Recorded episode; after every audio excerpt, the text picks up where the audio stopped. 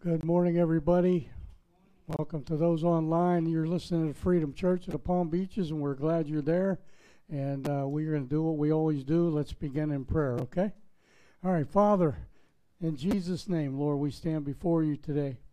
Lord, I don't know, you look at this world and it's up in an upheaval, Lord. Things are going haywire here and there. Uh, the darkness seems to be reigning, but Father God, you're really reigning. We, the believers in Jesus Christ, we believe and we know that you are in control. So, Father, we just give our this situation and our lives over to you. We give uh, our country over to you. Lord God, we give this world over to you. We know someday, according to Revelation, of course, it's going to be during a time of tribulation, an angel's going to be flying around preaching the gospel.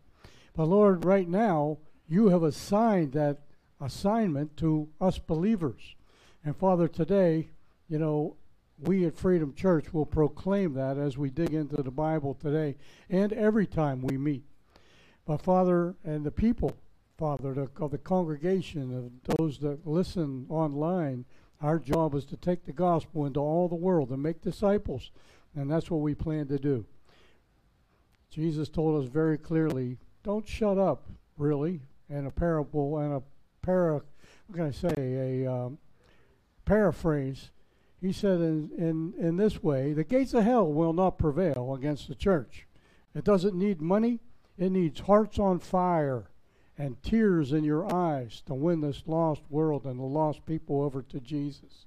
Father, that's what I pray for today. That people would firm, turn from darkness to light, from the kingdom of Satan to the kingdom of God, Lord God and they would be saved from the pit by the grace of you, the mighty God and Savior Jesus. So we give you the glory. Lord, today, as we learn from your word, Lord God, I pray that your Holy Spirit would speak to each and every one of us. I pray that, that we would be uh, alive to what he has to say. We pray, Lord God, that our hearts will be warmed and fire will be evident in our lives by taking the gospel into our communities, into our friends, into our family, into our neighbors, and even to our enemies, and even all parts of the world. Father, to you be the glory. Lord, we want to hear from you today. In Jesus' name, amen. Amen. We'll pray a little bit deeper and, and when I come back up to the pulpit to uh, teach, but um, I just want to let everybody know, for those online, again, you're listening to Freedom Church at the Palm Beaches. We're glad you're here. You can tune in every Thursday night at 7:15, and every Sunday at 10 a.m. like you're doing now. And stay tuned. You know, we're going to worship, we're going to pray, and we're going to uh, seek God's face. I'll be preaching from Second Chronicles 7 today, and a lot of you already know where I'm headed with that one. But um, so uh, listen. I want you to know that, you know, if you're online, you can check us all out. You can find out what we're all about by going to our uh, the menu button and clicking on, you know, about us. You can click on the leaders. You can click on a whole bunch of things, and even a give button if you decide that you want to give to help uh, the gospel go out. Um, I know Matt and Matt and Brett are supposedly back from Brazil yesterday. I'm not exactly sure. But when they come back, we're going to be hearing some things that went on down there.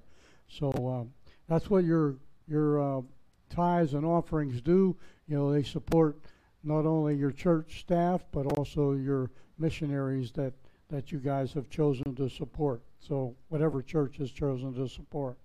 I want you to know that you can feel safe here. This place is is uh, disinfected every every Saturday for our Sunday service. We have masks in the back. You know, we have gloves in the back for those of you that, that want to, uh, you know, feel safe. You're not going to be get any derogatory marks in any way, shape, or form. Just do what you need to do. Um, let's see. Uh, we stream alive the world, so I hope all you in other countries know English because we don't have a translator. Um, and everybody here, I was telling somebody yesterday that was new to the church. He came to the men's group. He was telling me about this church that he went to. He actually left the church because they were begging and begging for money. And I told him, I says, we don't even, we don't, we've never taken an offering in this church. He, his mouth hit the floor. And I said, you know what? When we go to the tithe boxes every week, we find out whether God wants us to be here or not. you know, and He's been faithful for these six and a half years that we've already been here, and the 14 years that we've been a, uh, been in existence. You know, the church has been in existence about eight years, and uh, and uh, the church started from a Bible study, which was 14 years ago. And you know what? Here we are, safe and sound, and we support missionaries, and, and praise God. God has taken care of us. So, as far as I'm concerned, we're supposed to be here. Might not be this building next month or the month, the year next year, but we're going to be here until the Lord comes back. I like what Ray has on his shirt today. If you look at the back of his shirt, since he makes T-shirts, he gets the privilege of coming up with all these cool things. Him and, and Claudia, and on the back he says, "Gee, uh, Santa Claus is com- is not coming this year, but Jesus Christ is." Or not, he didn't say year, but Jesus, you know, Santa Claus is isn't coming, but Jesus is. So that's cool. That's not the exact phrase, but you get the message world out there if you don't know Jesus, He's coming again. He promised He would, and He will. There's no doubt about it. So praise the Lord. Um, I think that's about it. We're going to let Liz lead, lead us in worship. And one more thing um, there's Bibles in the back, tracts in the back. You can give them out to people, take them home. You know, this is life to people who read from it. Jesus said that you know, come unto me, all who are weary and heavy laden, I'll give you rest. And God says, For I so loved you that I gave my only begotten Son. And he demonstrated his love toward us while we were yet sinners. Christ came and died for us. There's no doubt that God loves us. And we just want to love him back. So let's do that today as we worship and as we study the Word of God. Amen. Amen. God is good. Amen. Praise the Lord. Thank you, Lord. Hallelujah. For giving us the privilege to be here this morning. And may our praise and worship be acceptable to you, Lord. Amen. Just a quick reminder for everyone to please silence your cell phones. Hallelujah.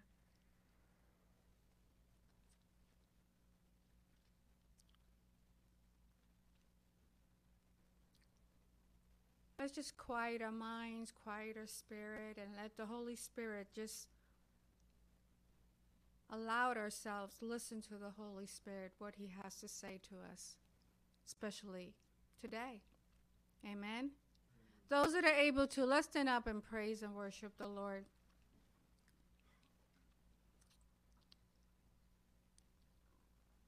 Thank you. Thank you, Abba Father.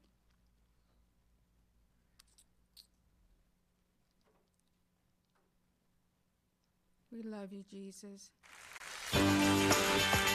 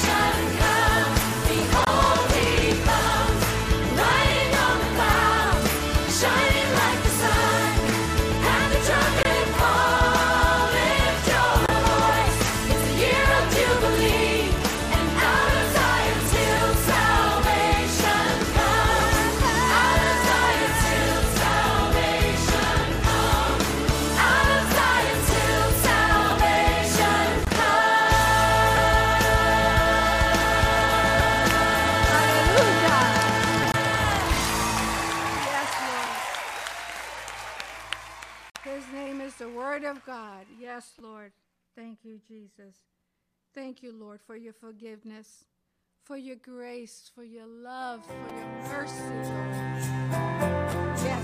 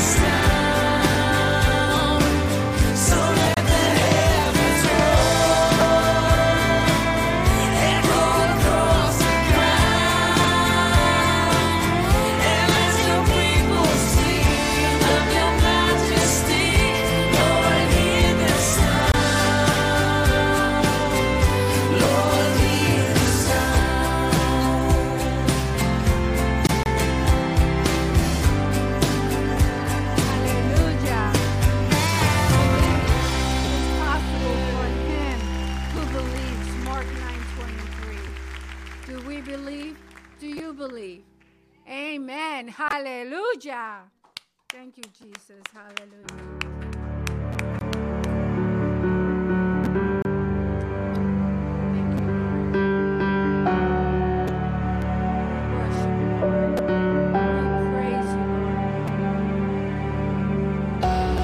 In this time of desperation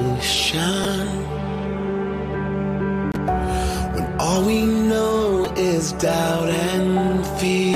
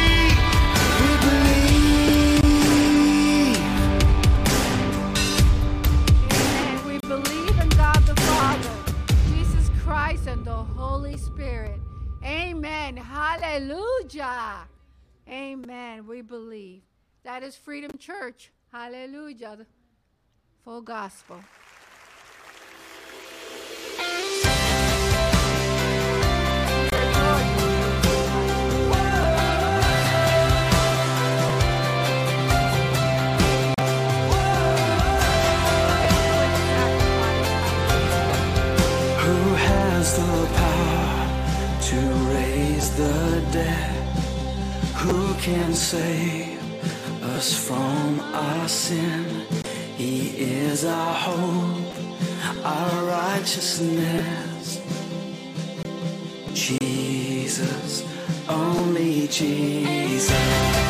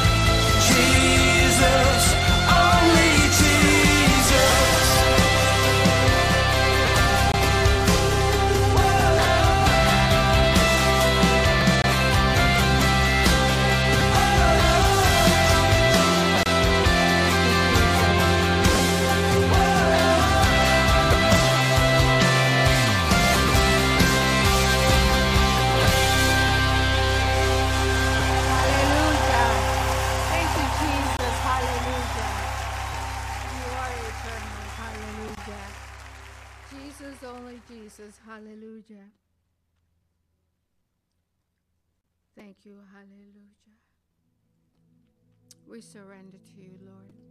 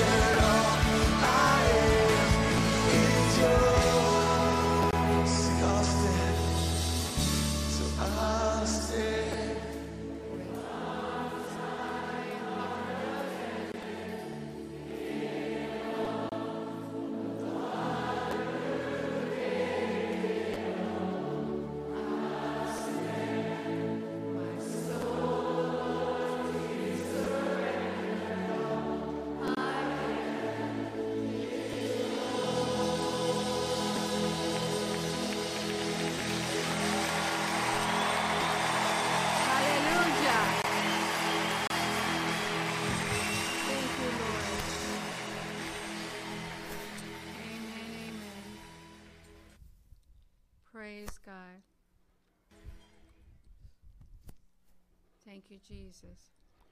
Amen. Amen. Lord, we do stand here before you with our hearts abandoned. Jesus said it very clearly in Luke 9:23. He said, "If any of you wish to come after me, let him deny himself, take up his cross, and follow me." Well, we stand here, Lord, with our hearts abandoned. Our hearts are for you today and every day. We give ourselves to you, Lord. We worship you. And we believe in you. And we serve you. Lord, as we take in look into your word today, pray that your Holy Spirit would show us and guide us and lead us. And we might become the man, the woman, the children of God you want us to be. We have some work to do down here, as you well know. And Lord, it begins with each one of us. So help us to abandon our lives because we're supposed to be dead. We're supposed to be crucified with Christ. It's no longer me that lives, it's supposed to be you living in me. Just using my mouth, using our tongues, using our eyes, our speech, our actions, our integrity. Because we're little Christ. We're we're children of you, the Most High God, and we're called by your name, as we're going to see today as we study in your word. So, Lord, we abandon our hearts today, and as we look into your word, and let you speak into us, into our very soul, into our very being, into our very spirit that we might hear your voice clearly. In Jesus' name, amen. Amen. Before we go on, I got, I want to uh, just uh, say a few things. For those of you who weren't here Friday night, you miss a good thing. We had two movie nights al- already, and you would swear you were at the movie theater. Only you're going to see wholesome movies here.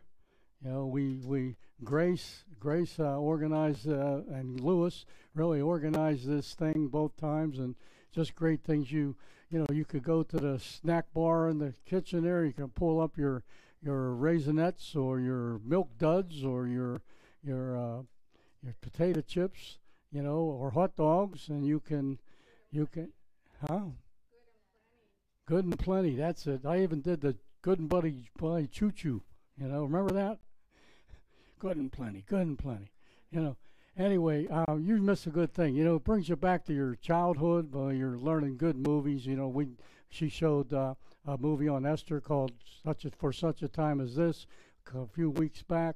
And last night we saw, you know, the early years of Billy, or not last night, but Friday night we saw the early years of Billy Graham, and uh, you know, cleared a lot of things up for me. Really, I knew about his best friend, jo- you know, Templeton, Charles Templeton, and uh, I just, you know, I got a little more insight into that, which was good. Um, so next time we have a movie night, you know, you can't go to the movies anyhow. I think they're all closed, aren't they? Pretty much.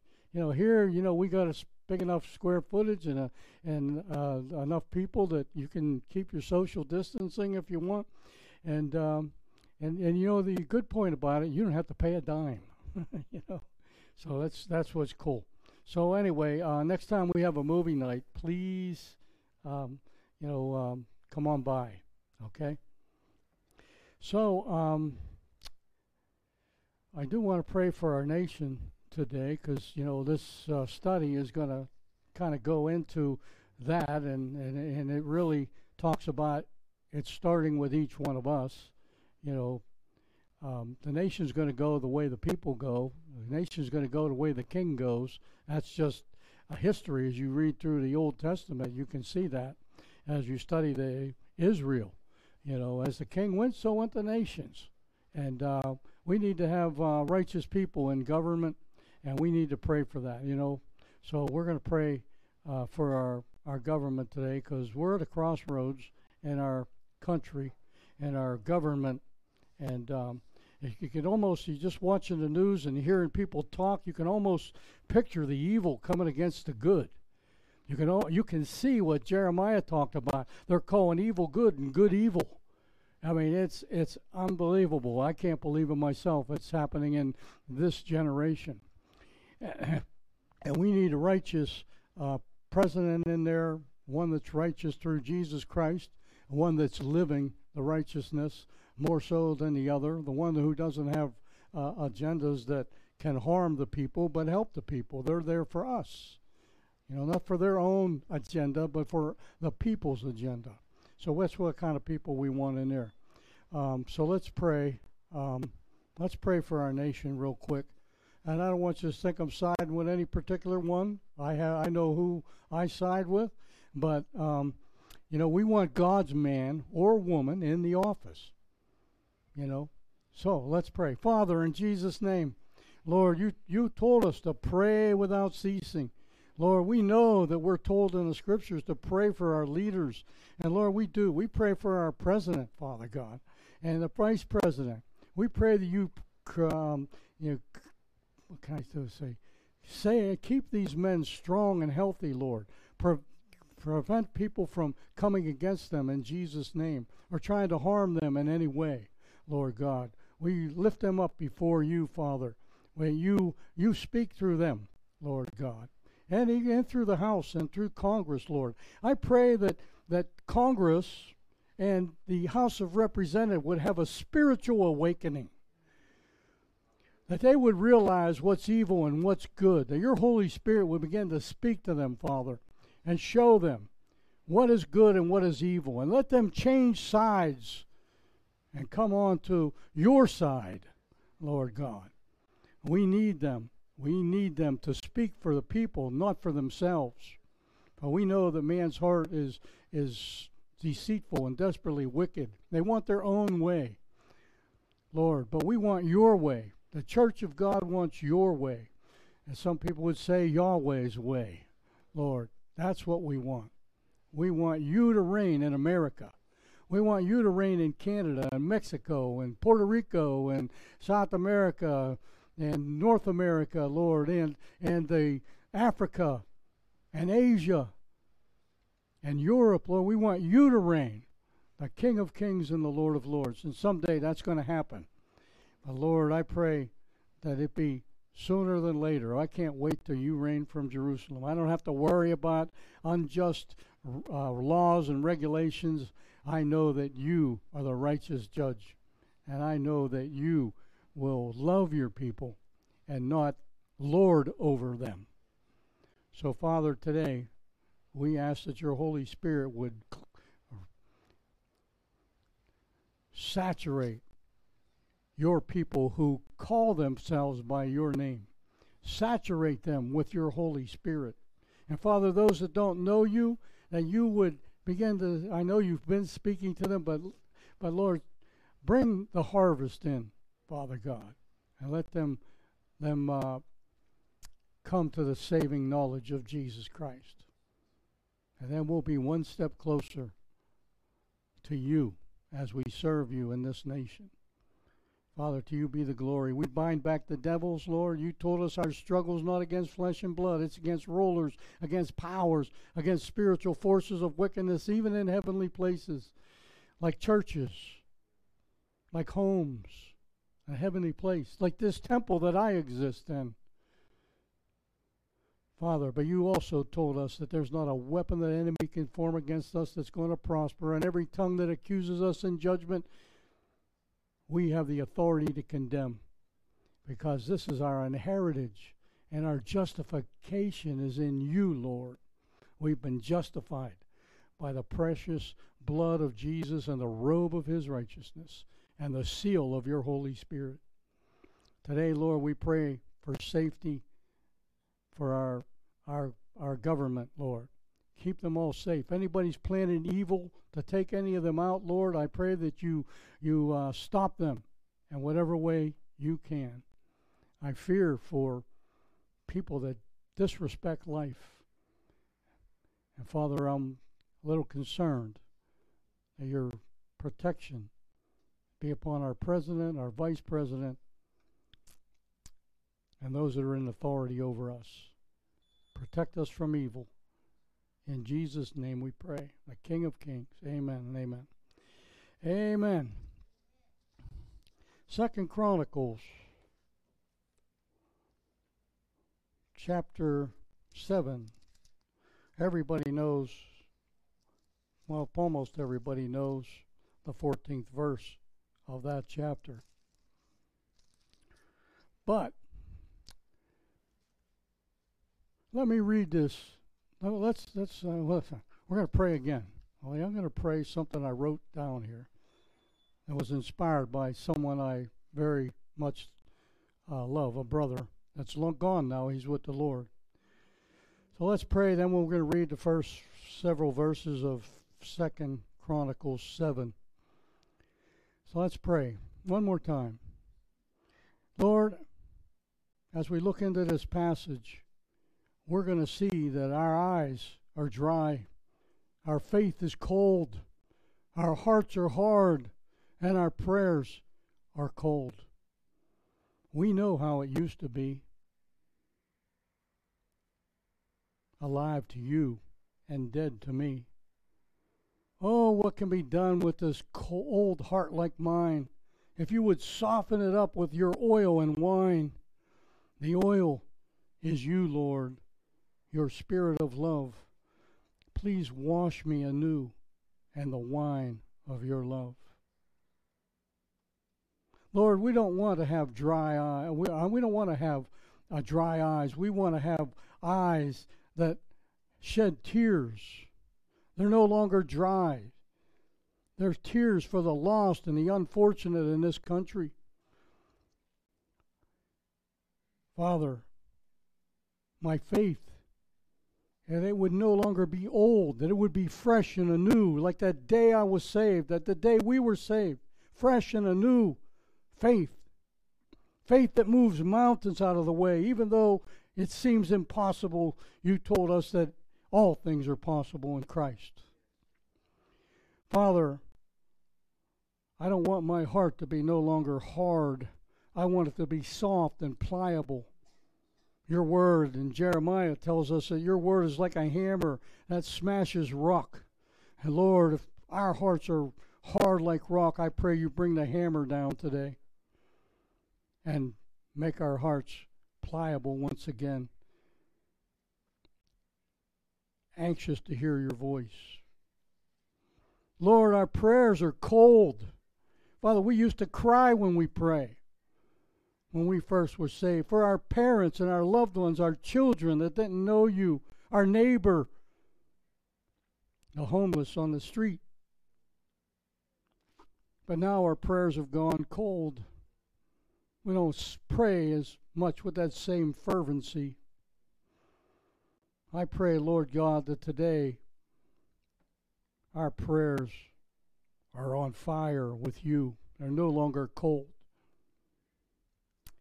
I pray that we'll remember how it used to be and not how it is today.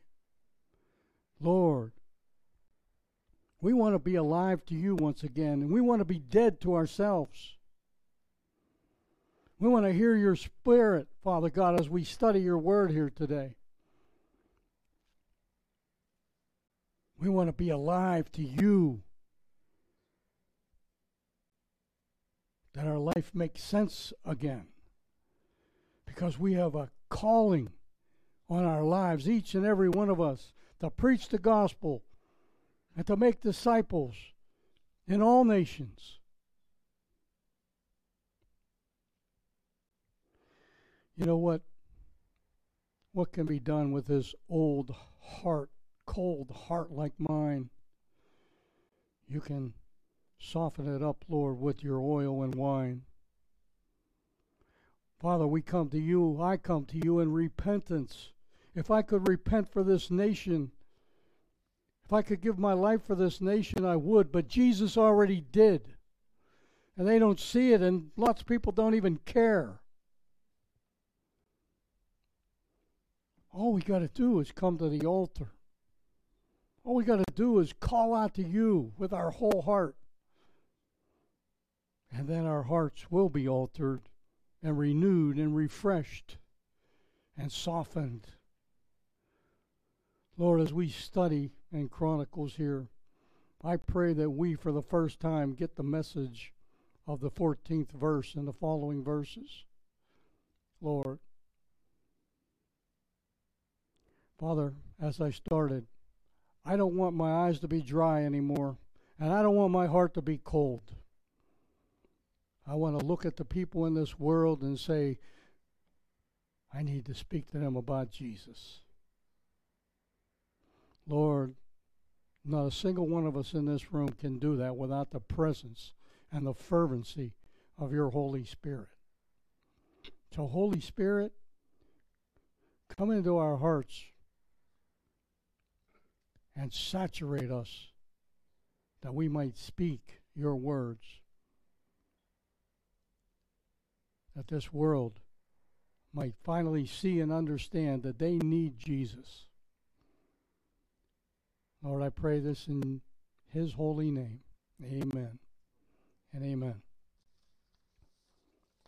I'm going to read the uh, seventh chapter of uh, Corinthians. I kind of touched on it last week. You know, we did a little bit, so you're going to hear some things in the first part of this that we touched on. So, you remember we talked about the Shekinah glory of God and how the fire fell from heaven, you know, um, on Elijah's sacrifice, um, you know, on, on the temple being dedicated to the Lord here in Solomon's time. And um, what happened, Israel's heart were cold, was cold and their eyes were dry. They didn't care about anything anymore. And that's the way I see maybe a lot of people in America today and even in the world. They don't care about other people anymore. We don't love any people other more. Our hearts are hard. Our, our prayers are cold. Our eyes are dry when we pray. We have Kleenex boxes all over this church, and really, very few people do I see using them. It's not, it's, I want the Spirit to speak, to, to bring tears to our eyes as we can see our failure as a nation, even though we have history that shows us this. You know, the old cliche that we learn nothing from history. Well, history is written in this book, and God's providing us a way out. And we get to the 14th verse, you know that. If my people who are called by my name. So let's read it and we'll see what's going on here. Now, when Solomon had finished praying, he's dedicating the temple to the Lord, the one that he had built, that his father David had had all the utensils built, but God wouldn't allow him to build the house. He said, Your son would do it. He had all the timbers, he had it all ready to go. He was the architect planner. And then Solomon put it all together. Solomon's now has it all together. He finished and he's praying. And now, when Solomon had finished praying, fire came from heaven and consumed the burnt offering and the sacrifice, and the glory of the Lord filled the house. That's the Shekinah glory. Wouldn't you love it right now if the Holy Spirit would come into this place so you could recognize Him and the glory of the Lord just blow you out of this place? You'd have to cover your eyes because of His glory and righteousness. That's what's happening here. God entered a temple in the person of His Spirit, right? And the priest could not enter into the house of the Lord because the glory of the Lord filled the house. You know, we could, if that would happen here, the glory of the Lord would be shining through those windows. I don't care if there's blinds on it or not. I don't care about this door being here. The glory of the Lord will be shining out to all 60,000 people to drive by here every day. And they're going to say, What's going on at that little church? That's what's happening here. Israel's saying, Whoa, woe is me. God is here. It proved to them that God exists. It proved to them that God has power and he has he has the ability to answer prayer because Solomon just quit praying. A lot of us when we pray, we forget we're praying and we, we think, oh well, no big deal. We walk away and we forget about the prayer. And we do a 20 minute 20 second prayer and all of a sudden we're, you know, we think God's going to answer. Well, what happened to the fervency? What happened to the tears? What happened to to our our hearts that got hard over these years. Boy, if that would happen here today, I think all one of us would go out of this place a different person. We would.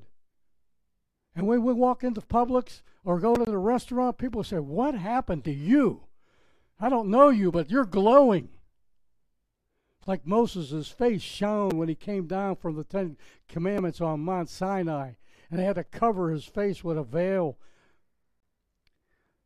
this is missing today in our Christianity, for the most part. Not all, all of it, but for the most part. People used to say to me when I was first saved, What is going on with you? You're not the same person. Now I don't hear anybody say that. I really don't.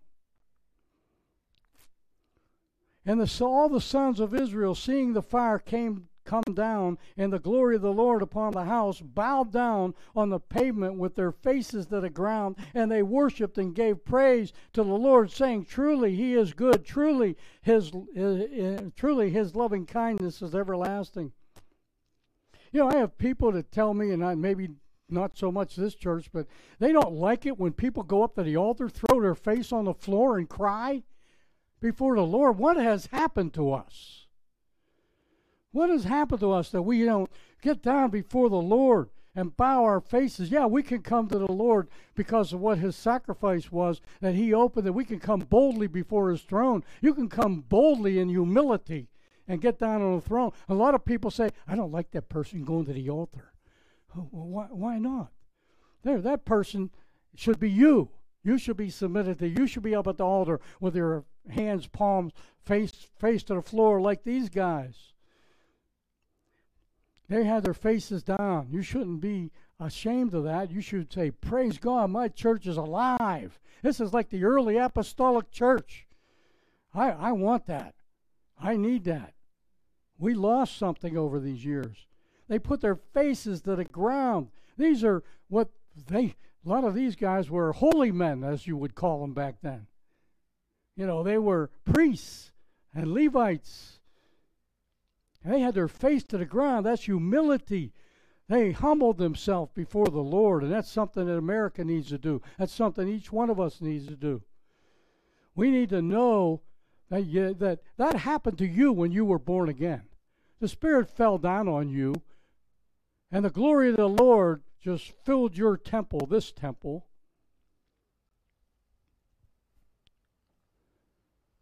And we worshiped the Lord. We didn't care if our parents would disown us. We didn't care if our, our wives or spouses left us. We were going to serve the Lord because you know why? He exists.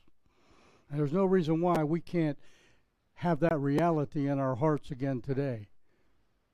Have our hearts once again soft and pliable, and let the hammer of God's word come down, crashing down on our thirst, on our on our stone hearts, and make us alive again like we used to be, alive to Him and dead to me.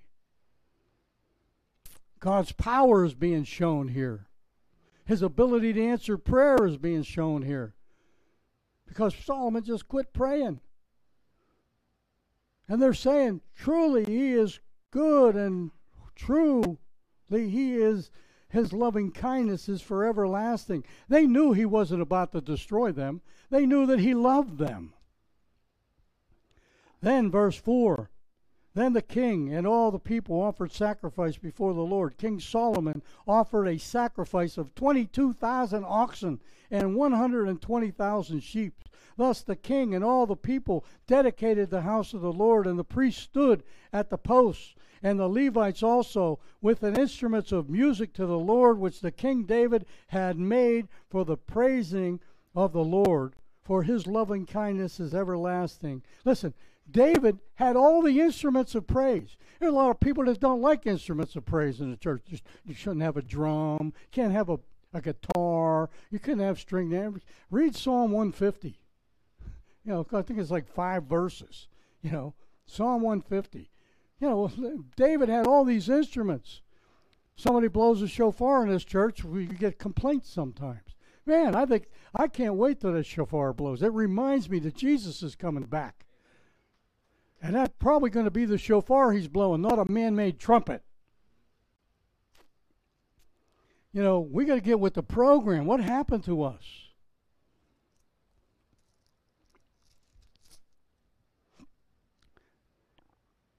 Whenever he gave praise by their means, while the priests on the other side blew the trumpets, and all Israel was standing. They were standing before the Lord. And the, Israel, and the priests were blowing trumpets. And Solomon consecrated the middle of the court that was before the Lord, for there he offered burnt offerings and the fat of peace offerings, because the bronze altar which Solomon had made was not able to contain the burnt offering and the grain offering and the fat. Look at he offered so many animals you know, the altar just couldn't handle it. He had to make other altars out and cook out food because this was a feast. This was a feast that was supposed to last seven days, only it lasted 14 days before Solomon sent them home. They, they, they sacrificed to the Lord, you know, peace offerings, you know, burnt offerings, okay, and the people had a feast. And their fat offerings, and they had a feast there. And they fed with all this all of Israel got fed with this. It was a, a party like you've never seen. So when you see the glory of the Lord fall on this place, we're going to have a party like you've never seen. Only we'll realize that Jesus Christ is the sacrifice, once for all, the just for the unjust, that he might bring us to God, and he did. So Solomon, verse 8, observed the feast at that time for seven days, and all Israel with him, very greatly assembled, who came. Did I do? I'm on the right page. Yeah. Entrance Hamath and the brook of Egypt. On the eighth day, they held a solemn assembly for the dedication of the altar, and they observed seven days and the feast seven days. So 14 days so far. Then the on the 23rd day of the seventh month, he spent, sent all the people to their tents, rejoicing and happy of heart, because of the goodness that the Lord had shown to David and to Solomon and to his people Israel. So they were rejoicing. 14 day party. Can you imagine? I've never been to anything like that. But this is a righteous party. This is a righteous party. They were glorifying God Almighty. I have a feeling if we did that right now, Antifa would show up and try to shut us down. But we can't be shut up. We're the church of God. We can't shut up. We're like the early church. We said, I don't care. I, in God we live, we move, we have our being.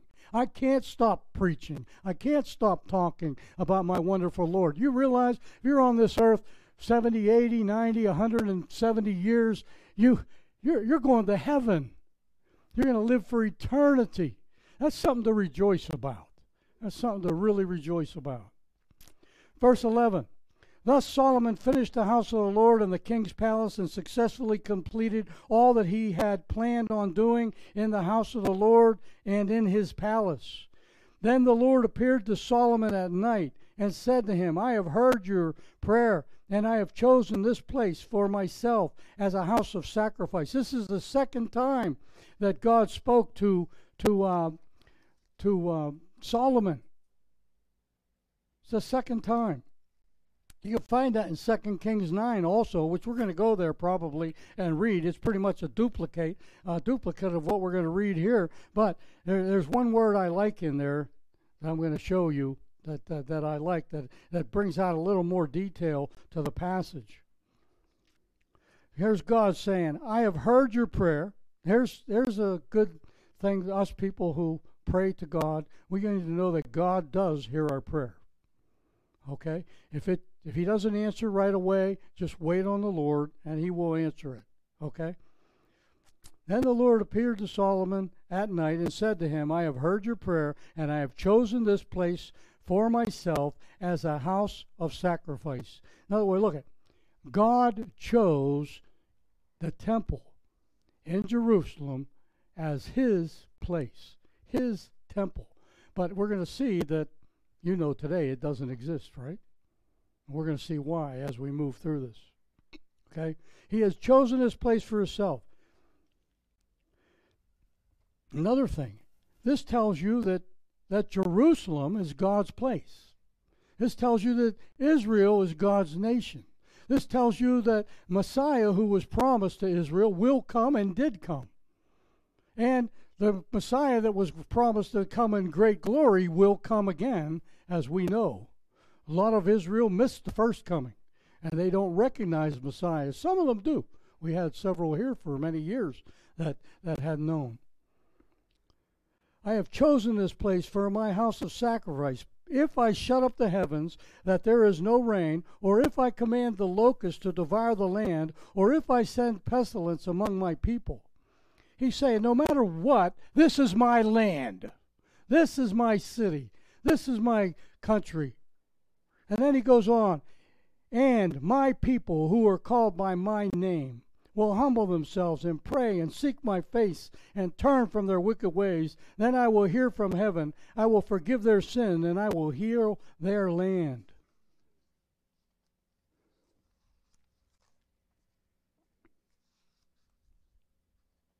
God was saying when the when the when the when the glory of the Lord came down, he was saying this which I hope we all hear someday.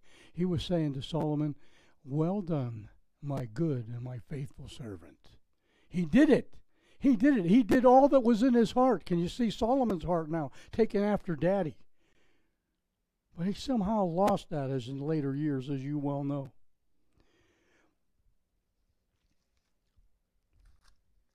We just read. Okay, no, we didn't read that yet. We're going to get there. But listen. If my people, that's a reference to the Jews. It's also a reference to Christians who believe that Jesus Christ is the Messiah. If my people, because the seed of Abraham is not just the physical seed, it's the spiritual seed. We are the spiritual seed that believe in Jesus, whether you're Jew or Gentile. We are the spiritual seed. So this is a reference for us. Who are the Jews? They're the people of Israel, and they are the people who believe in Messiah. Messiah, and he says, My people, not only that, but my people is also a reference to anyone who acknowledges God's name and authority. Like Rahab. Remember, we just studied Rahab? Rahab, when, when Joshua uh, and the spies went into the land, okay? John, well, I don't know who they were, but I think they were Joshua and Caleb. They went into the land and uh, check it out, okay? But the other, uh, this is a separate time, I believe. But in Joshua 2 8 through 14, she came to the roof, Rahab, because the spies, they knew the spies were in the city and they wanted to capture them. She came up to the roof and said, um, and said to them, This is the spies that they were looking for, and she had hid them. I know that the Lord has, here's what she says I know that the Lord has given you this land, and that the terror of you has fallen on all of us. We have heard how the Lord dried up the waters of the Red Sea before you when you came out of Egypt, and what you did to the two kings of the Amorites who were beyond the Jordan, Shiloh, Shiloh and Gog, who you utterly destroyed when you heard our when we heard our hearts melted and no courage remained in any of us any longer because of you. For the Lord your God he is God. This is Rahab. And you know what she's saying? What he's saying? If you put your faith in God like that you know you are also God's person. You are God's people. If my people it would be the Jews, it would be the Christians, it would be anyone that became a proselyte and believed in the God of Israel. She didn't just say that. She said, The Lord your God, He is God in heaven and above, and the one on earth beneath. He said, She said, Spare us, my father, my mother, my sisters, my brothers, and all that belong to them and they said, Our lives for your life, because she just saved their lives. And remember, I said a couple of weeks ago, she's, re- she's talking about the Red Sea being parted. You know that it was 40 years later, right? 40 years later, she's still remembering this. Israel's God is God. It also says in Second Chronicles 6 32 and 33 concerning the foreigner are not from your people, coming from afar country for your great name sake.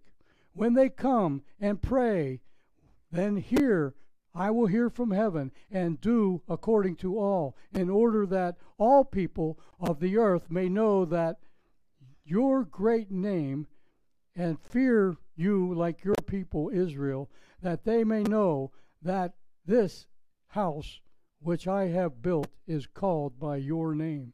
He's talking about anybody that comes into this city and he sees this temple that's been built for Jesus, for God's name. He, you know, they're they're saved. In other words, their heart is calling out. If you believe in your heart, and that's what he's saying here. And we have a bunch of places, things like that in the scriptures. You know, Rahab. There's Ruth. Ruth. She was a Gentile. She was a Moabites. The Moabites were, te- were, were cursed to the tenth generation. Ruth is the great grandmother of King David. How did she do it? Because she told Naomi, she said, Your people are my people and your God is my God. She was a believer in Jesus. She became the great grandmother of King David. Naaman, the Syrian general who had leprosy, came to Elisha and he was healed. He dipped in the Jordan River seven times. You remember that. And he went back home to tell his king in Syria, I'm no longer going to worship these false gods. I'm going to sacrifice only to the God of Israel. He's now a, proselyte. He, these are God's people. You have Nicodemus in the New Testament that finally realized that Jesus was was the Messiah, and he was born again, just like Jesus told him. It was Nebuchadnezzar in the Old Testament, even. Maybe he spent seven years as a living as a wild beast. He raised his eyes to heaven and he said, "The Lord of Israel is God." You might see Nebuchadnezzar, that evil king in the kingdom of heaven. You know, There's many more in the scriptures. I did a whole teaching one time on born again, and I showed you in the Old Testament people were born again too. They just weren't born again when the Spirit falls and enters them like they do they do us. But when they put their faith in the God of Israel, they were became His people. So anyone out there, whether you're Catholic or Protestant, if you really believe that Jesus Christ is Lord, there should be a change in your life. Otherwise, you're just mouthing words, and words don't mean too much without the heart speaking from within. So you need to realize that let's just don't ponder, oh, oh, Jesus is God. I believe it. No, no, no. Live for Him. He died for you. You're supposed to be dead anyhow. Jesus told you that. These people became proselytes because they put their faith in Jehovah, the God of Israel. They followed Him with their heart's devotion to Him. Then he goes on, who are called by my name. That's also a reference to all those that I just told you. In the New Testament, we find out that God reveals himself in his Son, Jesus Christ. And since God in the Old Testament is identified by Christ. Okay, you remember Philip when he asked uh, Jesus in John chapter 14, verse 8, Jesus, show us the Father. And I love that passage because Jesus is very clear. Philip, Philip, Philip, Philip. I actually had dramatic, dramatics to this. Philip, Philip, Philip. Have I been so long with you you don't even recognize me?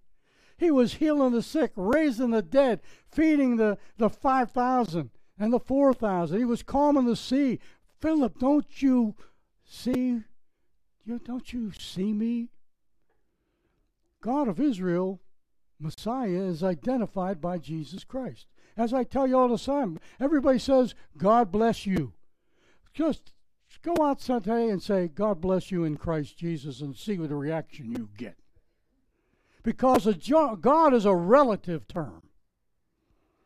God is identified in his Son Jesus Christ. You have just identified the true, the one, and the only God that every knee is going to bow for before and every tongue is going to confess that he is Lord.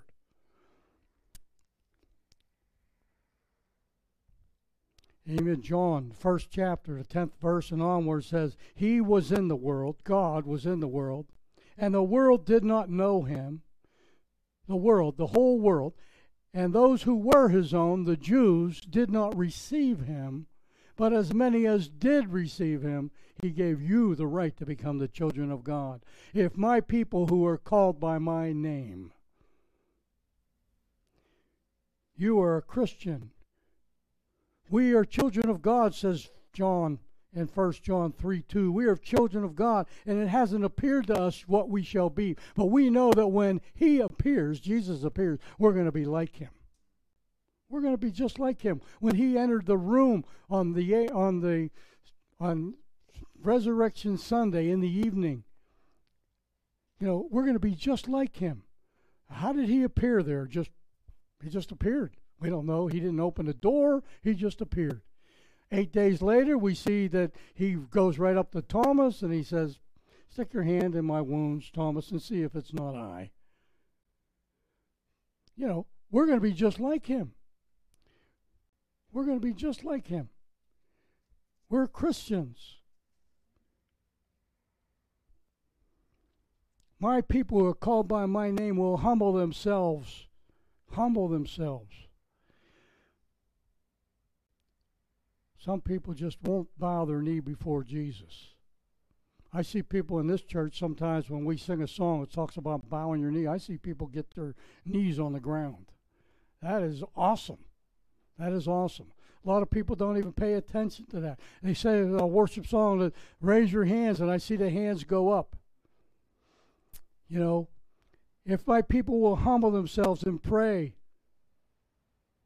humble themselves. You know, prayer is humility. Did you know that? That's a Isaiah 66 2. God says this. It's the last chapter of uh, Isaiah.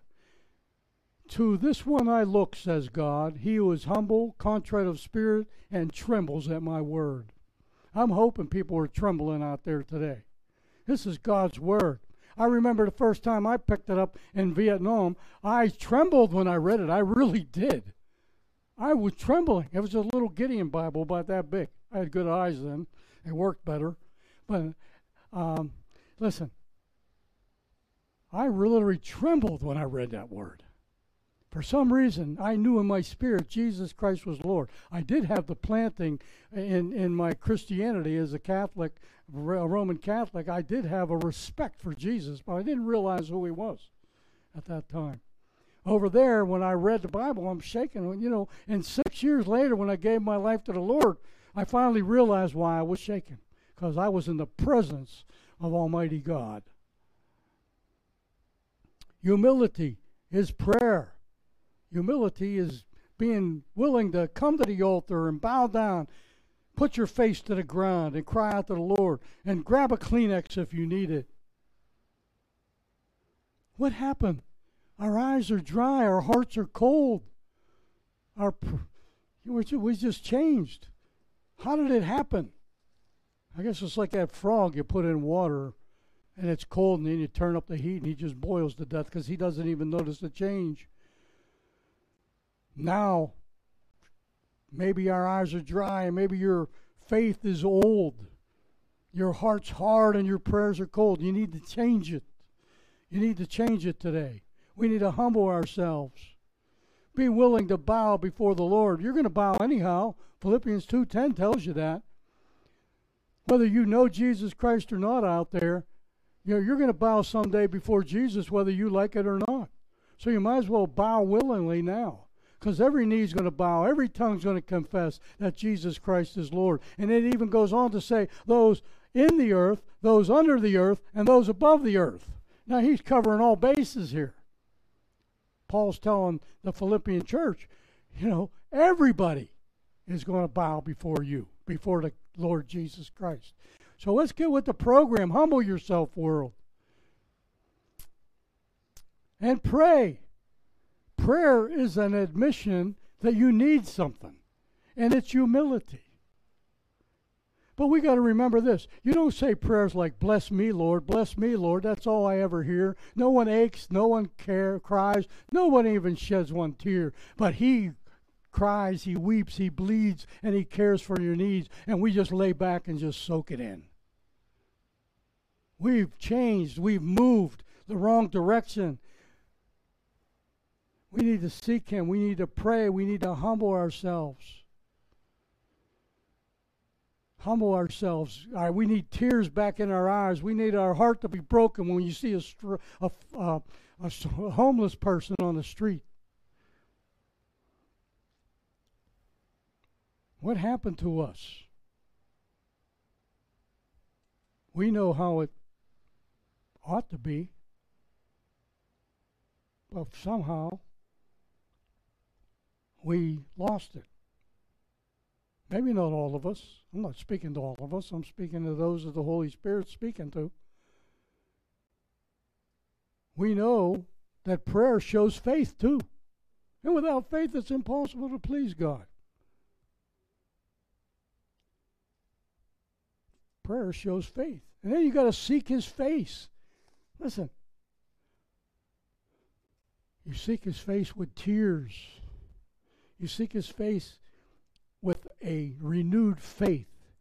You seek his faith by your his face by unhardening that heart of yours that turned cold over the years. And the prayers. Now it's all about me. As I said, the Keith Green song, the lyrics I just quoted, bless me, Lord, bless me, Lord. God says that's all I ever hear. Where's the aching? Where's the tears? Where'd they go? I used to cry. Not so much anymore. That's why I want the Holy Spirit to fall on this place and the glory of the Lord to shine out onto the street. We've been here in this building for six and a half years, and we really haven't grown that much. People came, people go, but we, have, we seem to remain about the same size. But if the glory of the Lord would show up here, because all of us uh, who called ourselves by his name will humble themselves and pray and seek his face, then God's going to hear from heaven. And maybe the glory of the Lord will shine in such a way on this place. And every newscaster in Florida will be right here at our front door. And they're all coming for the wrong reason. I'm going to tell you that right now. But some of them will have a cold, uh, a nice heart that's ready to go, ready for the Lord, which is good. If you seek His face, you're longing for Him. I see Christians that don't, they want to stay down here forever. They don't, they don't care about, you know, the trumpet blowing and Jesus taking us up into heaven. You know, if you're going to long for Him, I can't wait till the trumpet sounds. I hope I don't finish this message. Because I want to see that I want the Lord to come. I could care less if my daughter's getting married next week or or there's a big party the week after that, or I don't care if I would have had the best Christmas tree in the world this Christmas.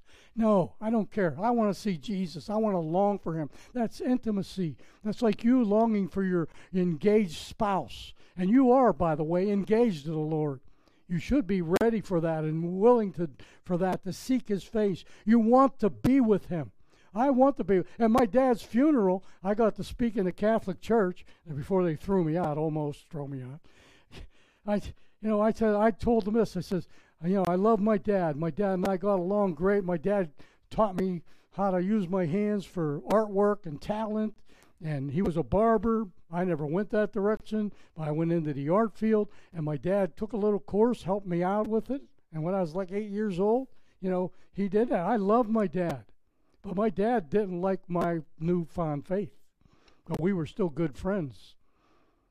I love my dad. I wanted to be with with like you wanted to be with your dad when you were little. You know, you wanted to be with him. I want to be with him. I said at my dad's funeral, I told the, the, my cousins and aunts and uncles, I said, you know what? I love my dad to death. But after I hugged Jesus for about a thousand years, Next person I'm going to is my dad. Because I want you to see that comparison, that love. That's the kind of love we should have for our Father in heaven. To seek Him with all of our heart, wanting to be with Him, hungering and thirsting for Him. And that's why Jesus was so so adamant about if any of you are thirsty, let him come to me and drink. I'll give you the living water, he told the woman at the well. I'll give you living water. You need to seek his face. And you know how you do that? You turn your life over to him, and you will see his face for the first time if you've never have before. You'll be born again, and you'll see life in a whole new element. Because some people get radically saved, and some people kind of like drift right into it. But you're going to be, you can look back at your life and say, wow, did I change? And then four, turn from your wicked ways. Listen, turn from your wicked ways. That means walk uprightly. That means no lying, no cheating in business, no foul words. That means being righteous. Walk aright before God. Why? Because you're going to please Him. Turn from your wicked man ways need to be following Him because if you're one of His people, you need to act like Him. A lot of Christians today, they just say, oh man, I'll just sin and I'll just repent. That's not the attitude to have. God said, what should I, or Paul said, what should I say then? Should I continue in sin that grace may abound? And then he answers the question, God forbid. May it never be. So just because you're a Christian doesn't mean you can tell one lie. No, you do the best you can. If you tell a lie, you know it's covered, but you don't willingly walk and flaunt into it and turn from their wicked ways. And then again, I hinted to Jeremiah in 2:13, where he says, "If my people have committed two evils, they forsook Him, me, the the fountain of living water." And Jesus was saying that in John chapter seven. You know, if any of you are thirsty, come to me and drink. I am the fountain of life. Isaiah says in 12:2 or 12:3, he's the the well of salvation. It's Jesus. It's the water, the water of God. They have committed two evils. We need to get away from that. You quit forsaking the Lord out there. All of us. the, the result is that God will hear from heavens. He'll hear your prayer of humility, the longing you have for Him, the repentant spirit that you have.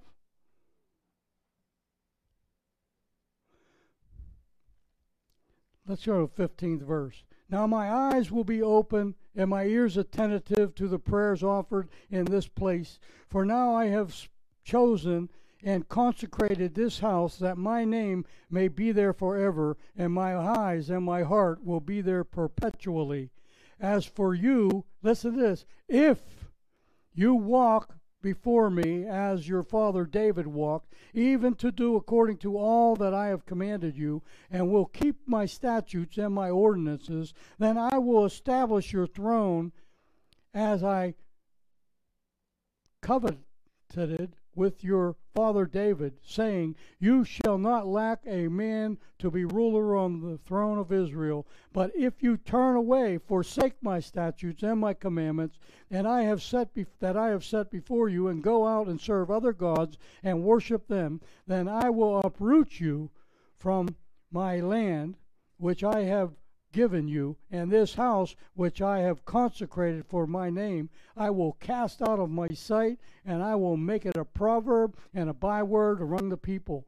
As for this house which was exalted, everyone who passes by it will be astonished and say, Why has the Lord done this to this land and to the house? And they will say, Because they forsook the Lord the God of their fathers, who brought them from the land of Egypt, and adopted other gods, and worshipped them, and served them. Therefore, he brought all this adversity on, on them. If you went to First Kings chapter 9, I said I was going to read that, but I'm just going to, for time's sake, I'm just going to tell you what God said there. He said, in here, it's the same passage over and over over again. But he said, "I will turn this place into a heap of ruin, a heap of ruin." And you know the temple don't exist today, right? When the fire fell in Solomon's day and, and, and lit the candlesticks and fell and lit the, the candlesticks, you know, it lasted for 274 years until it was snuffed out in 70 AD because the people didn't recognize the day of their visitation and that was the Messiah of Israel. They didn't recognize the day of his visitation. They didn't follow after God, just like they didn't keep um, God's statutes. Even Solomon backed off in the later years of his life when he married all these foreign women and he began to worship other gods and even build temples of sacrifice for them. It began early. He, we, he, they, he, I don't want that to happen to us, any of us in this place. We have an important, that's an important word, I should say, if. If is very important. Anytime you see an if in the scriptures, it means there's a consequence if you don't do it. Then, number six of that verse 14 forgive their sin.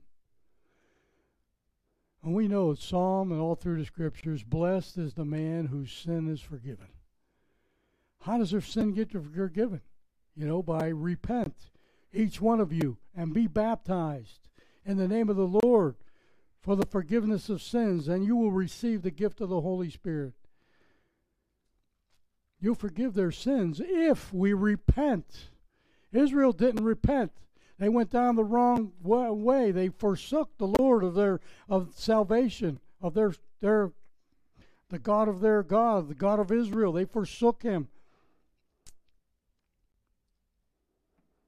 Acts 3:19 also tells us, "Therefore repent." I preach repentance every week, and I know a lot of churches don't, but I preach it almost every week because it's important. If you don't repent, you won't even be saved. You got to turn from your wicked ways. All of us. And that's what Paul's, well, not Paul, but it's Mark It's writing the book of Acts. He says, Therefore, repent and return. This is only the, third chapter of the book of Acts. The church just got started. He's not only talking to the Jews, but he's talking to the, the, the Christians too that have backslidden a little bit. Repent and return that your sins may be forgiven, that, there- that, that refreshing might come upon you. Repent and return. That's what he's saying today to the world. Repent and return, world. Repent and return, America, to the Lord God Almighty.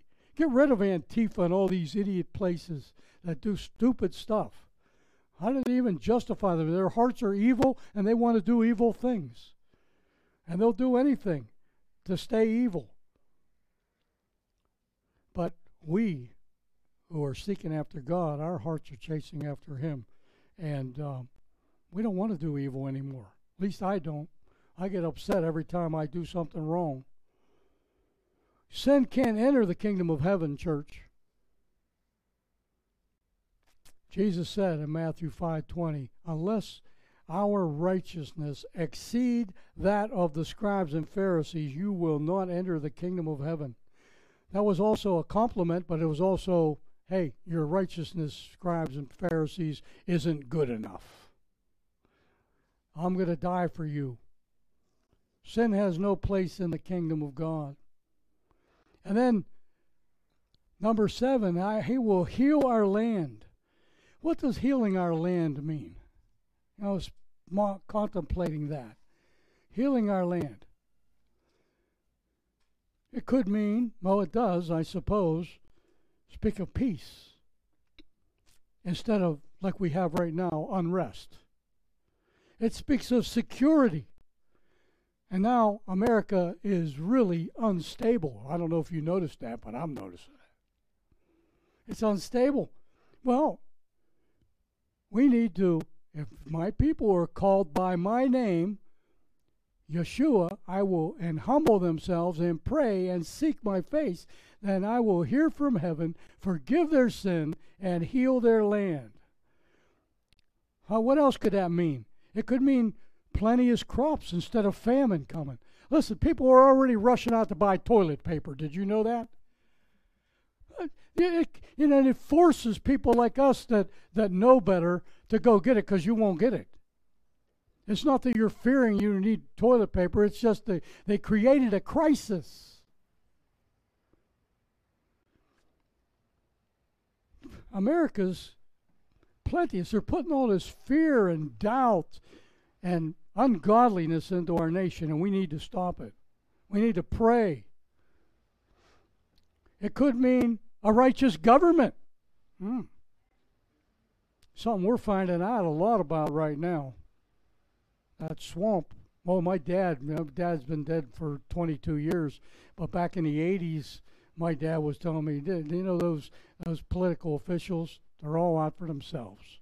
Vote them all out. That's what he used to tell me. Vote them all out. It could mean a righteous government. Our government is corrupt. It's a shame. And there's other lands of America, I should say, out parcels of America that they're as corrupt as uh, uh, also. And there's other governments that are corrupt, as you as you well know. It could mean that we might, if we if we do these things, we would once again have integrable leaders. But we don't have integrable leaders right now. Very few. There are few, and I know them, and I can't name them, and I don't want to name them. But you know there are. There are ones that believe, and they're seeking God's face, and they're humbling themselves, and they're praying. Uh, healing our land could mean rest from wars on all sides. It could mean the stop of looting, burning, killing, which is happening. God could heal our land. How? If we humble ourselves and pray and seek His face, then He'll hear from heaven, forgive our sins, and heal our land. We have a responsibility. God will do what He promises, but we have a responsibility. We could have good neighbors that actually come over and cut your grass if you're sick. That could be a heal, healing for the land. And the people, we can have righteous people in this nation, people that don't call evil good and good evil. We know that. There's a platform, there's two platforms out there, and, and you know which is which. Some of them call good evil and evil good. Some of them call good good and evil evil. Then he goes on in the 15th verse My eyes will be open, my ears attentive. If you do these things, in other words, he's going to hear you. He's going to hear you loud and clear. If you walk before me, 17, verse 17, before me as your father David walked, even to do all that I have commanded you, and you will keep my statutes and my ordinances, then I will establish your royal throne as I convened with your father David. Here's, here's the lesson. Verse 19 But if you turn away and forsake my statutes and my commandments, and go and serve other gods, guess what? And worship them and serve them before he has brought all this adver- brought all this adversary on them. Listen, if we forsake him and go away in the wrong direction, we're gonna we're gonna have a responsibility to pay. How have we turned away here in America? Let's look at a few points. We have re- redefined the Ten Commandments. We have redefined it. It's okay to murder now. It's okay to murder.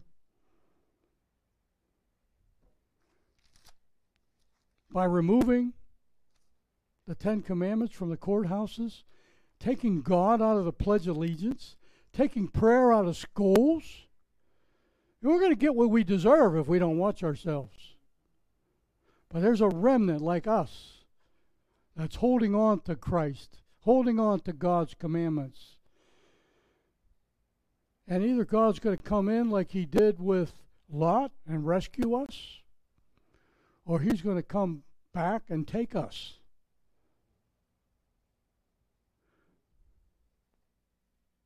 They want to take, I even think, in God we trust off our money. I know God's a relative term, but at least we, we didn't go too far.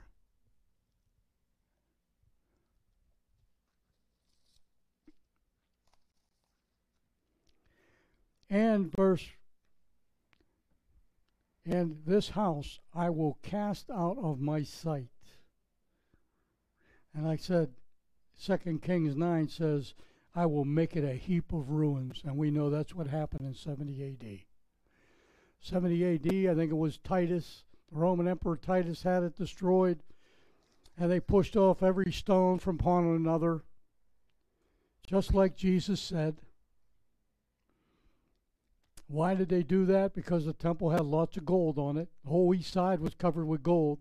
And the fires melted the gold, and the gold got down into the, the crevices, into the where the mortar would be, because there was no mortar in those days. Those stones fit perfectly. But the gold ran down, and in there they had to take off the rocks to scrape the gold out, because that's where the soldiers got their bounty.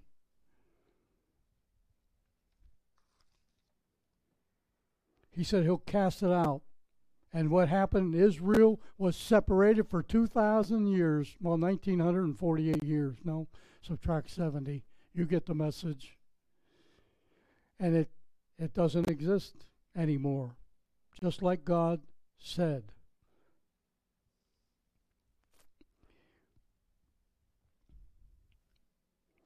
Because they adopted other gods, as we did here in America, are because of pride America's full of pride because of rejection of God's commandments, because we forsook, God's heart, because we refuse to repent. I guess Billy Graham's message really hit me. because they refused to recognize the day of Christ's visitation into Israel. They didn't recognize him, we do. Praise God. because they rejected Messiah. They actually had him killed, not just the Jews, but the Romans and even me, because I sinned. Because they did not turn from their wicked ways. This is messages for not just the United States of America, it's good for every nation on the face of the earth and the church. We haven't guarded the flame, and our eyes dried up. Our faith got old.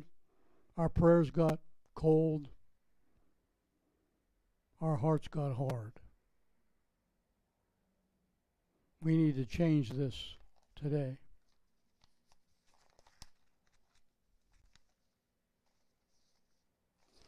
I'll end it here shortly. I want your tears to come back to your eyes and my eyes, and I want my hearts to be soft again. Again, I love lyrics to songs because they tell stories, as you well know. The old rugged cross tells a good story. The blood of the lamb, all that tells a good story. But I like Keith Green. And his song, Asleep in the Light. This is the church today, and we better wake up, and we better wake up fast. Do you see? Do you see all these people sinking down? Look out there, all those people looting and crying and, and burning and killing. Do you see? Do you see these people sinking down? Don't you care? Don't you care? Are you going to let them drown? How can you be so numb to care if they come? Not to care if they come. You just cl- close your eyes and pretend the job's done. And you keep praying, bless me, bless me, Lord. You know, that's all I ever hear. No one ever aches. No one ever hurts. No one ever sheds one tear. But I, God's crying, I weep, I bleed, and I care for your needs. But you just keep and lay back and just soak it in. Oh, can't you see this is such sin? Because he brings people to your door and you just turn them away as you smile and say, God bless you, be at peace, and all heaven just weeps. Because Jesus came to the door and you left him in the street. And open up, church. Open up and give yourself away. You see the need, you hear the cries. How can we delay? God's calling, you're the one. But like Jonah, you run. He told you to speak, but you just keep holding it in. Can't you see it's just sin? The world's sleeping in the light, the sleeping in the dark, and the church just can't fight because it's asleep in the light. We're asleep in the light of Christ. How can we be so dead when we've been so well fed?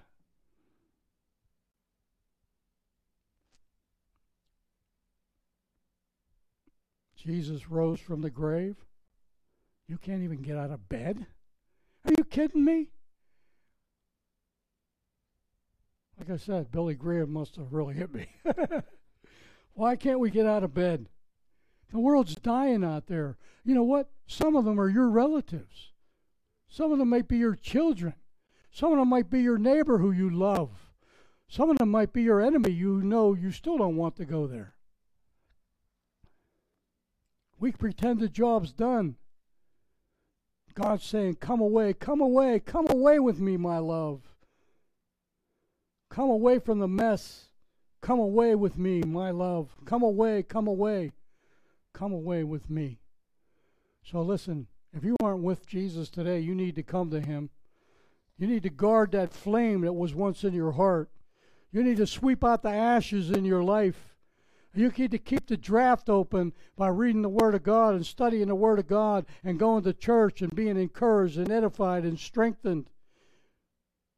And you need to put more fuel on your fire. Hang around Christians that are alive and seeking God and love Him with all their your their heart. You need to hang with those people instead of the people you're hanging with. Some of the people that are maybe influencing you to cuss and to swear, to cheat and deceive, to lie. You might want to start preaching to them instead of becoming like them. Remember the sermon I had about Peter? You know, he followed Jesus from a distance.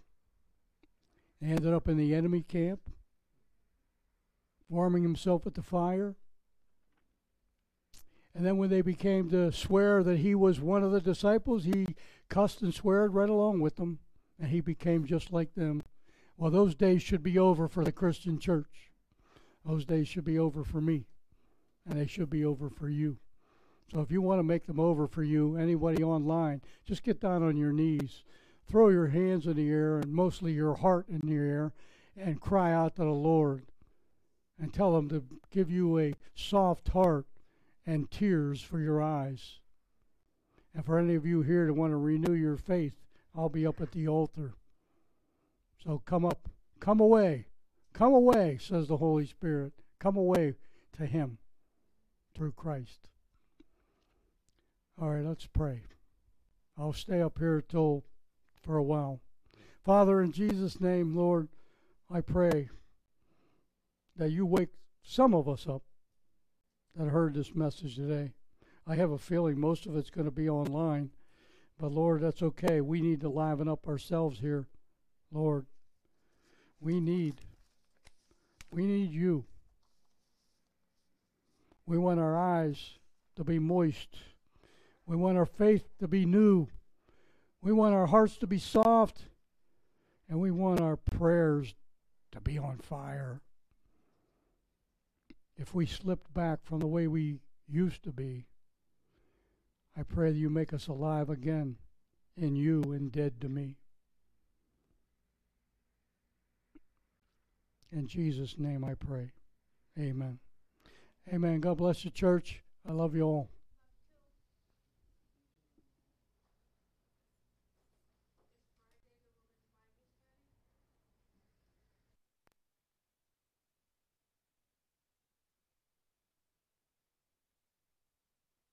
Heard that? Fri- the reminder, I didn't touch on it in the announcements, but this Friday is the Woman's Bible Study. Okay? And the next Sunday, next Friday after that is the day after Thanksgiving, so that will be canceled. As far as the men's group's concerned on Saturday, that's still up in the air. Okay? The men want to meet, some, um, you know, so we'll see what happens. All right? All right.